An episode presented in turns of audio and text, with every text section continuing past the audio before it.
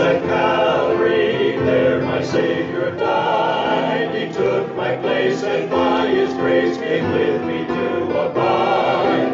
All I need for living is mine by just believing. Life begins at Calvary, life that never ends. And they brought unto him also infants, that he would touch them. But when his disciples saw it, they rebuked them. But Jesus called them unto him and said, Suffer little children to come to me, and forbid them not, for of such is the kingdom of God. Very, verily, I say unto you, whosoever shall not receive the kingdom of God as a little child shall in no wise enter therein. Good master, what shall I do that I may inherit eternal life? Jesus said to him, Why do you call me good? None is good save one, that is God. But you know the commandments do not commit adultery, do not kill, do not steal, do not false witness, honor your father and mother. All these have I kept from my youth up. Now when Jesus heard these things, he said to him, Yet lackest thou one thing. Sell all that you have, and give to the poor. You shall have treasure in heaven. Come, follow me. When he heard this, he was very sorrowful, for he was very rich. Welcome to the Unchanging Word Radio Bible Study. Our teacher is Dr. John G. Mitchell, a man who was faithful in teaching the Word of God for more than 60 years throughout the Northwest. The name of our study, The Unchanging Word, highlights the fact that God's Word has not changed. What God reveals in His written Word was true in the past, is still true today, and will be true tomorrow. As you listen, you can expect the Word of the living God to encourage, challenge, and comfort you. We live in difficult times, but we can expect our God to provide answers to the big questions in your life through His Word. Jesus Christ, the same yesterday, today, and forever. In our study in Luke chapter 18, verses 15 through 19, we see Jesus receiving little children. Well, these little ones were actually infants, and the disciples were trying to forbid the mothers from bringing these little ones to Jesus. But here, Jesus issues a stern rebuke to his disciples to let the children come to him. And this shows the concern and the care which the Lord Jesus has for little ones. You know, little ones always trust and have faith. And in fact, Jesus said that such belong to the kingdom of heaven. Well, next in this passage is the question of the rich young ruler who asked our Lord, Good teacher, what must I do to be saved? Well, the Lord stated that none is good except God alone. Now, do you believe Jesus Christ is good? Well, he is good because he is God in the flesh.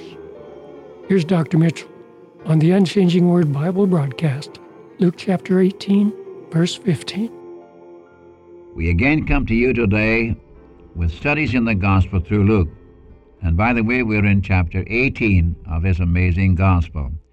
For those of you who are just listening in, possibly for the first time, uh, we've been dealing in the Gospel through Luke with our Lord as the sinner's Savior. You know, the Gospel through Luke, uh, if I were to give you a key verse, would be chapter 15, where it says, the beginning, first two verses, uh, Then drew near un- unto him all the publicans and sinners for to hear him.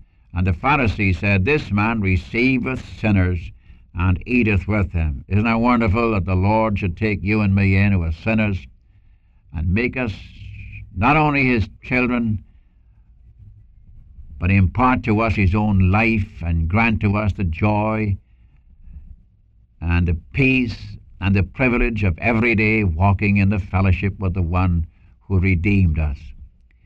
In the 18th chapter, we were dealing in our last two lessons uh, with this question of our Lord teaching the importance of prayer.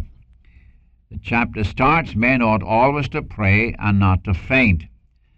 And again, he gives us a little story of the unjust steward and the widow. And he deals there with the perseverance in prayer because it's easier to faint than it is to pray. I'm talking about real praying, where you mean business with God. It's going to cost something.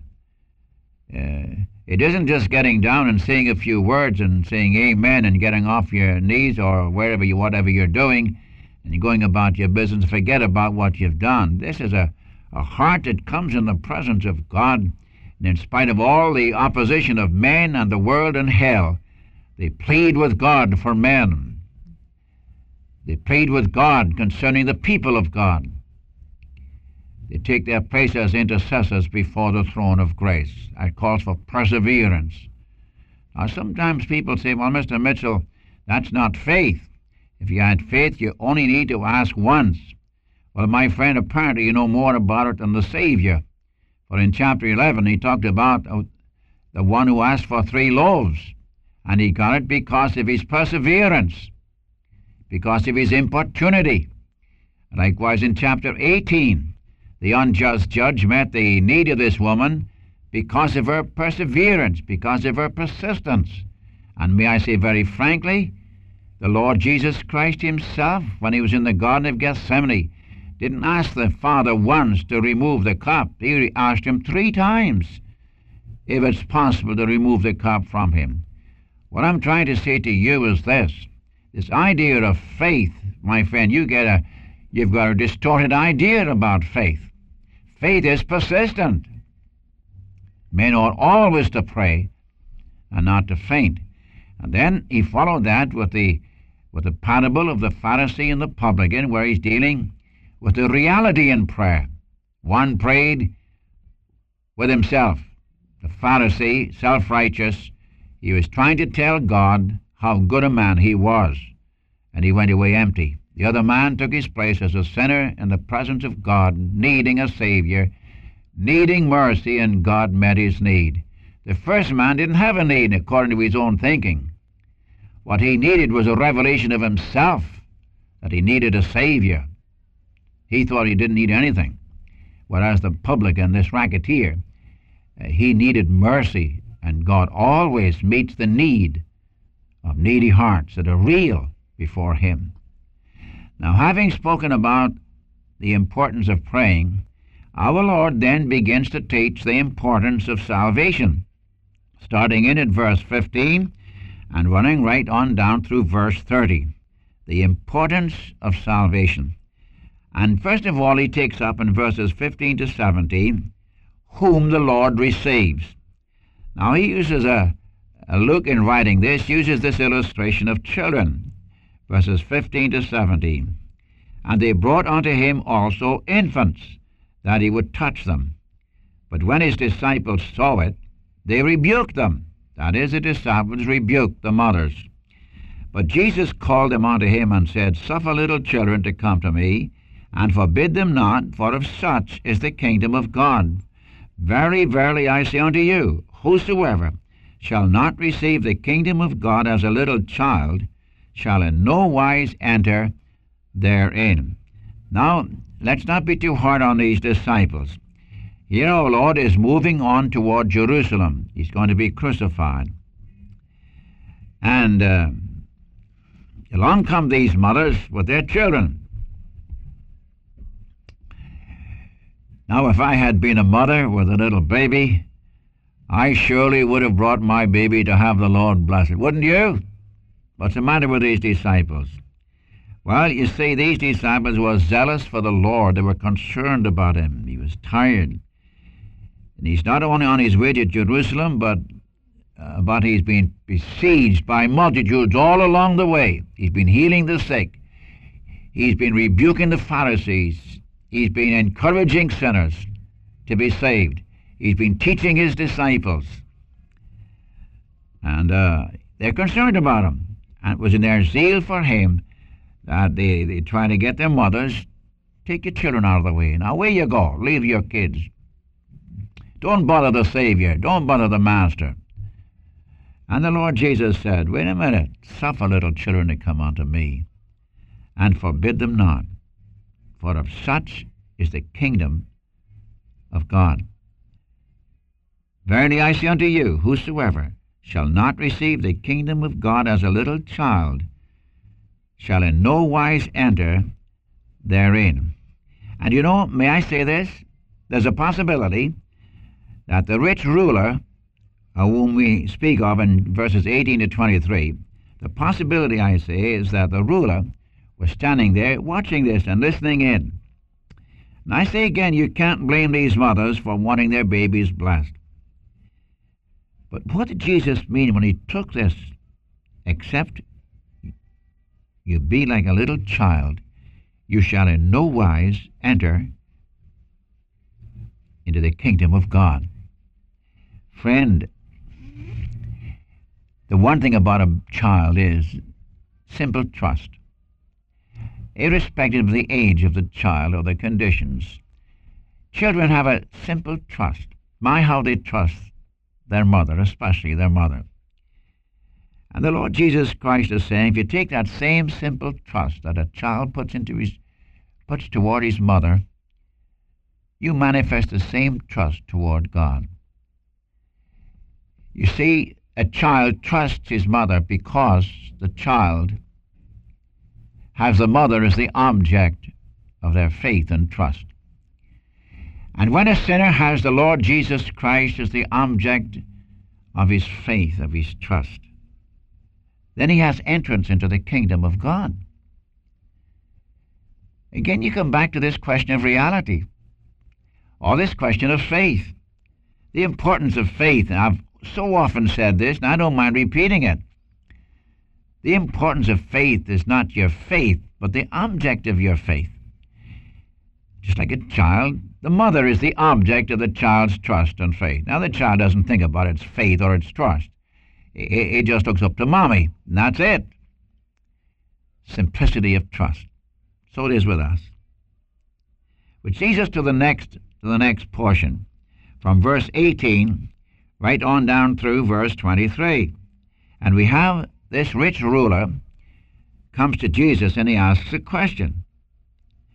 Good master, what shall I do to inherit eternal life? Now, I, I say, there's a possibility that this rich ruler was listening in when the Lord Jesus said, uh, Of such is the kingdom of God. Whosoever shall not receive the kingdom of God as a little child shall in no wise enter therein. Good master, what shall I do that I may inherit eternal life? Jesus said to him, Why do you call me good? None is good save one, that is God. But you know the commandments.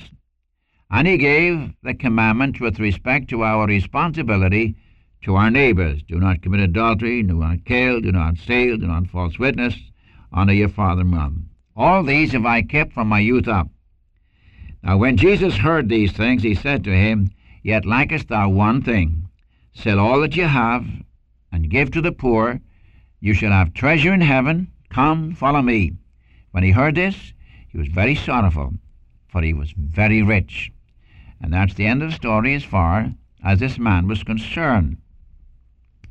But notice again, and by the way, we had this same thought in chapter 10.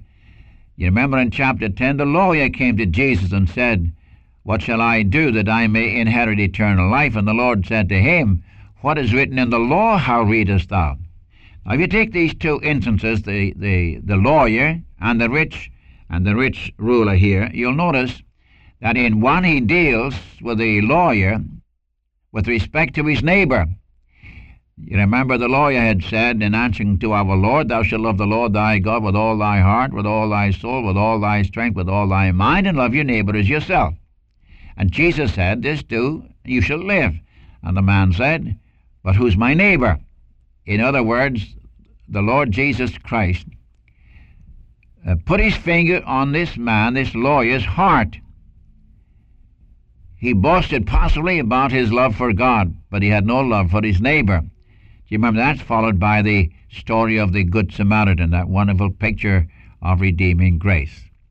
Now, in this picture it's just the opposite.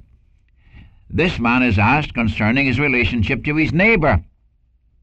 And he says, I've done all this, I've done all this business. I've, I've been a good neighbor.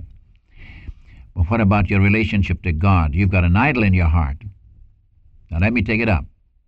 This man came to Jesus, Good master, what shall I do that I may inherit eternal life?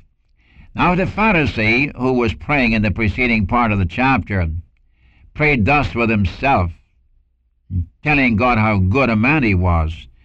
I have an idea this rich ruler was about the same thought because when he was asked the question about his relationship to other men, uh, he was keeping the law. He was keeping the law. It's all negative, by the way, except honoring his father and mother. He didn't commit adultery. He didn't kill. He didn't steal. He didn't do this. He didn't do that. And he honored his father and mother. Very commendable man. But he didn't know what he was in the sight of God. Again, I come back to it. My friend, the important thing is not how you look in the presence of man. The important thing is how do you stand before God. It's with God you have to do. Now, I'm, I'm, please don't misunderstand me. I do have a responsibility to man, and I do have a responsibility to God. But the danger with the lawyer and with this rich ruler was the fact that they were good to their neighbors, possibly, but they were not right with God. Now let's look at it. In the first place, he didn't know his own condition, and he didn't stress that.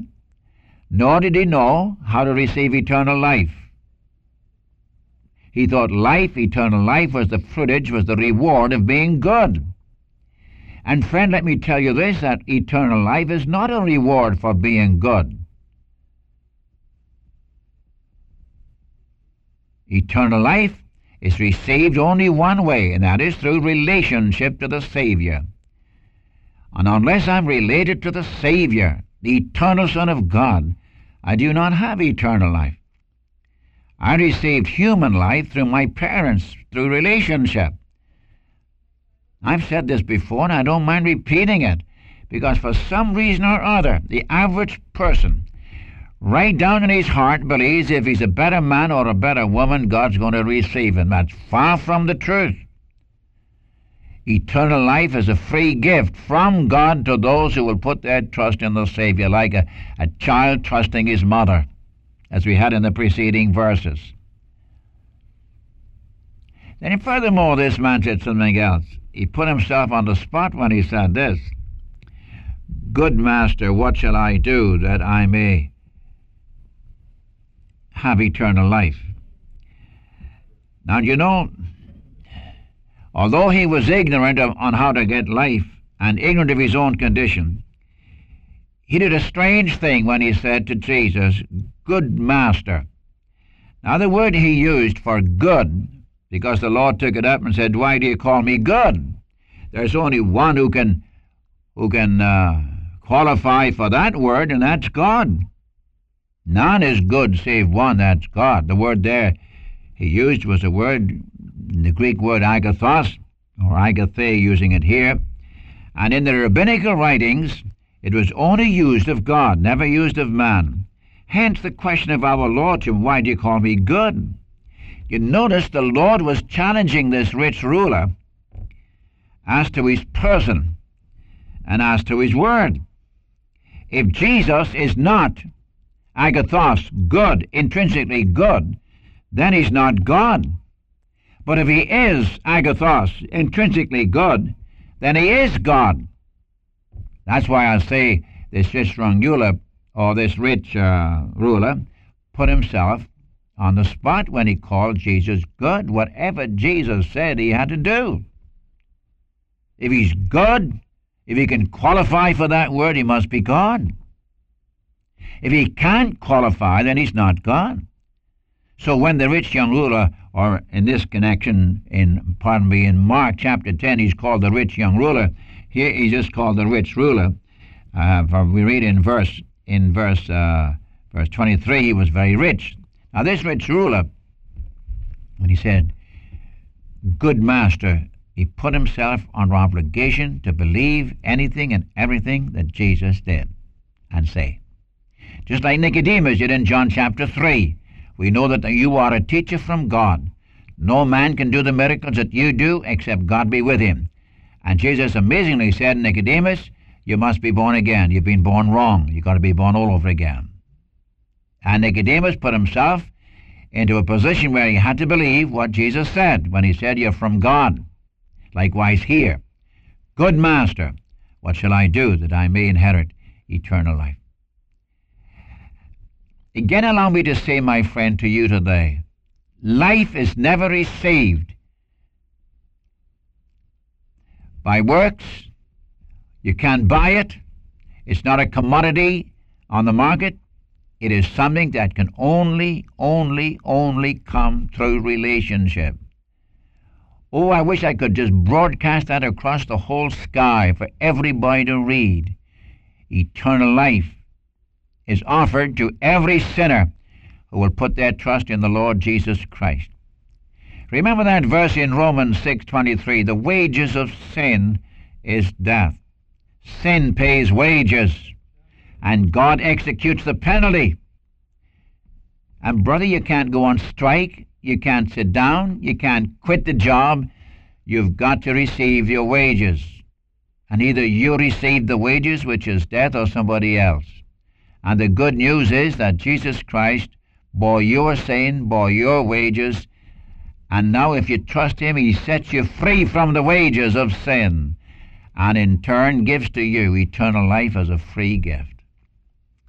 The free gift of God is eternal life. Not something you buy, not something you pray for, not something you agonize for, not something you work for. This is something that God gives.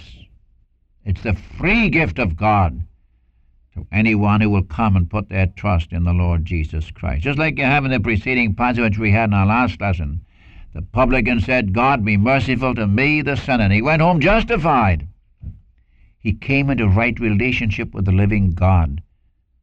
And my friend, you can come into right relationship with the living God through Jesus Christ our Lord. I want this to be very clear in your mind. This is what God wants. It's what God wants of you. And as we go down through this, this story, or should I say this uh, incident in the life of our Savior, on how the importance of salvation, He gives to us the children it's so simple. That's why people trip over it. They want some hard thing to do. No, you've got to come like a little child and in simple trust. You mean, sir, I don't have to do anything? That's right. He has done it all. All to him I owe. Sin left a crimson stain, but he washed it white as snow. Allow me again, I need no other argument. I need no other plea. It's enough that Jesus died, and he died for me. Died what for? To put away your sin and to make it possible for God to shower upon you not only his mercy and his grace, but to give to you as a definite proposition, he will give to you eternal life. The amazing thing is men spurn it. Men don't believe God. I'm going to prove God wrong. I'm going to prove that I can get eternal life by my works, by my religion, by my sacrifices. My friend, let me disillusion you on that. The absolute impossibility of men working to receive salvation. The Lord Jesus finished the work. He offers you a complete pardon. He offers you complete forgiveness. He offers you eternal life. And when the man said, Good master, he was saying the right, the right word, but he didn't understand how far reaching that was. For Jesus said, Why do you call me that? There's only one who can qualify for that, and that is God. Now you go on down through the passage and read it. Now, next lesson we'll take up how the Lord dealt with him and what followed along with his disciples in this teaching of the importance of salvation. In closing, may I say, am I talking to you, friend? The Lord Jesus, the Lord Jesus is still saving sinners. He is still giving eternal life to as many as who will put their trust in Him. And you do it today for His name's sake.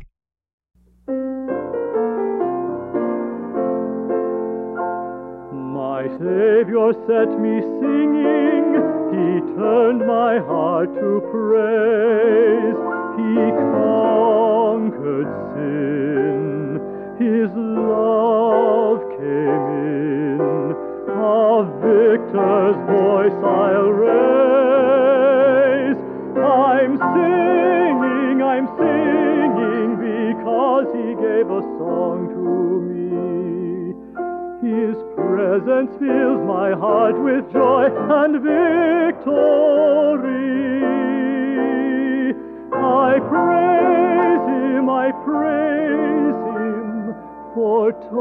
of his wondrous grace.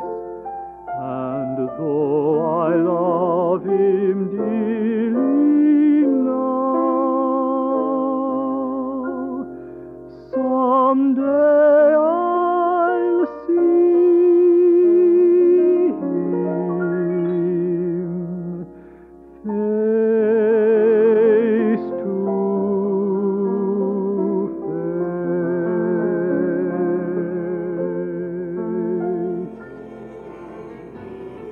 Thank you for listening to the Unchanging Word Radio Bible Study today.